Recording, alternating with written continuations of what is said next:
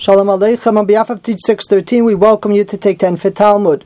Yavamas Daf Yud Beis Amud Beis, 12b, pagination 24, about six lines from the top. The first word on the line is mutaros, and then we begin.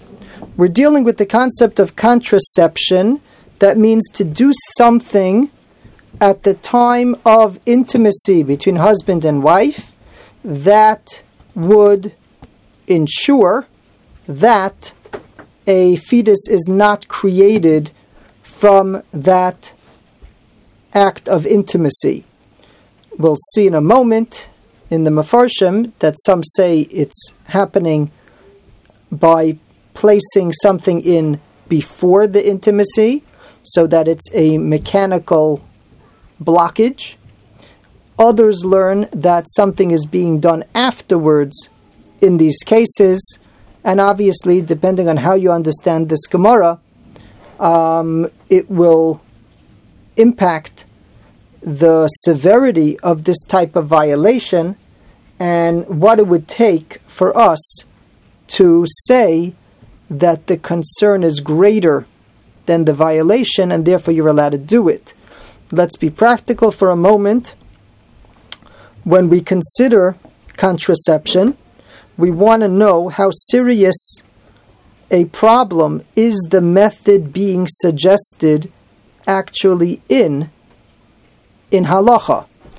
Um, if a person blocks the birth canal so that the zera, the seed of the husband, can't get in at all, versus someone who regulates the period based on some sort of hormone or chemical, um, considering IUD method.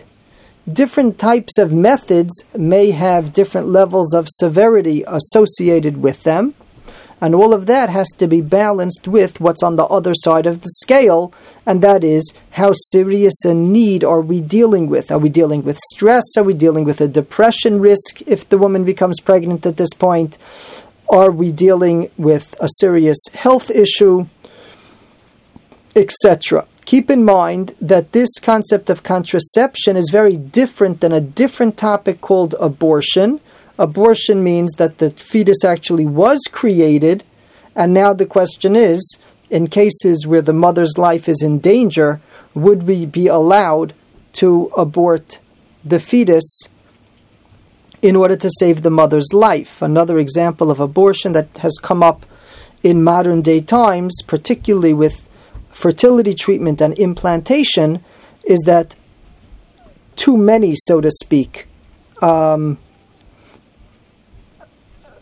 were implanted in the uterus and they have to abort some of them in order that the others should grow properly are you allowed to do that? That is totally off topic for us. We're not dealing with abortion, which is much more serious. We're dealing with the concept of contraception, initially avoiding the conception of the fetus.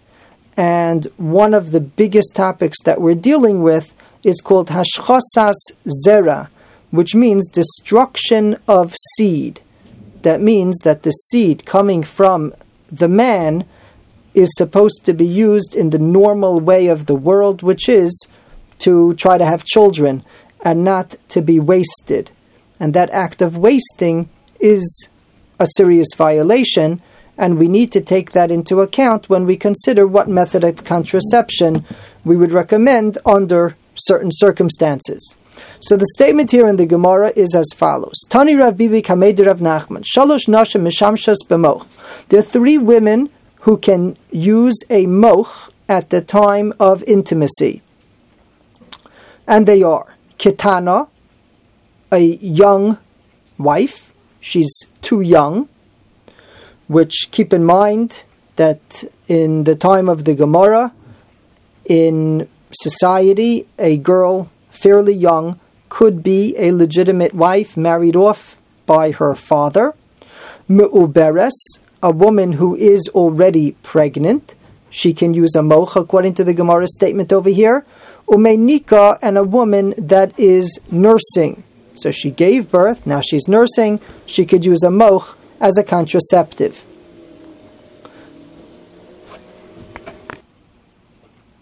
The Gemara explains, Kitano Shema Tisaber Vishema Tamus. By this young girl, we're worried that she's going to become pregnant and she could die because she's becoming pregnant too early, her body can't handle it. Whatever that age is, the Gemara discusses, but we would take it as a practical thing. If doctors tell us that uh, she's in danger, so then that would be the information that we need to be given. Me'uberes, regarding a pregnant woman, Shematasa Ubara Sandal. The understanding was that under certain circumstances, um, at least this is the way some commentaries learn, the woman can become pregnant a second time, and that second would infringe on the first fetus and cause damage. And that's at least one approach in the commentaries which again, whether medically we find this today or not, but the concept is there that to protect the fetus, contraceptive would be appropriate if you came to that level of understanding. That's the level of compelling need, whatever the need is. But if it's that level of compelling need, the type that equals protecting a fetus, that would be a level that justifies contraceptive. And Meinika a woman who's nursing Shema Tigma Yamos because we're worried that she's going to have to wean the child and it will put the child in danger of not having proper nutrition from the mother. Mother has, has prematurely weaned the child. So these are different angles that we would take into account to accept contraceptive as a viable recommendation. All of these cases are very serious in the way they're being described. Uh, modern chuvas on the topic deal largely um, with cases of depression and other similar compelling reasons why contraceptive might be indicated. Regardless of how compelling a person feels the need is, if there is stress in a couple's life, they should definitely consult a rabbi who will decide if this is something that he can handle, it's a straightforward case, or it's something that should be recommended to a higher level authority who can really balance the different needs. Either way, we recommend the consult because if nothing else, it will provide the couple with an understanding ear and make it easier for them to understand how to navigate halachically a what might be a difficult chapter in their lives. I said we would mention a machlokes over here regarding the definition of the moch, so we, in our contemporary language, halacha, we use the word moch as something that was stuffed in to the birth canal in association with the bedikos, the hefsek and the seven clean days. So there's a concept of a moch, something that was stuffed in during the period of shkia, of ben hashmashos, as the woman wants to begin her seven clean days to ensure that indeed the transition has taken place and there is no more uh, menstrual flow. The word moch, though, in this application is indeed something being stuffed in. If you look at the top Tosfos in the beginning, Tosfos says, Pirish HaKuntris, Rashi's approach to this word moch is that they are being mishamish b'moch the moch is there during intimacy, presumably pushed up quite high, but it's there as a block. Tosfos himself learns later on in Tosfos that we're dealing with a moch achar tashmish, what's referred to in English as postcoital, some method of contraceptive that's done after the act of intimacy.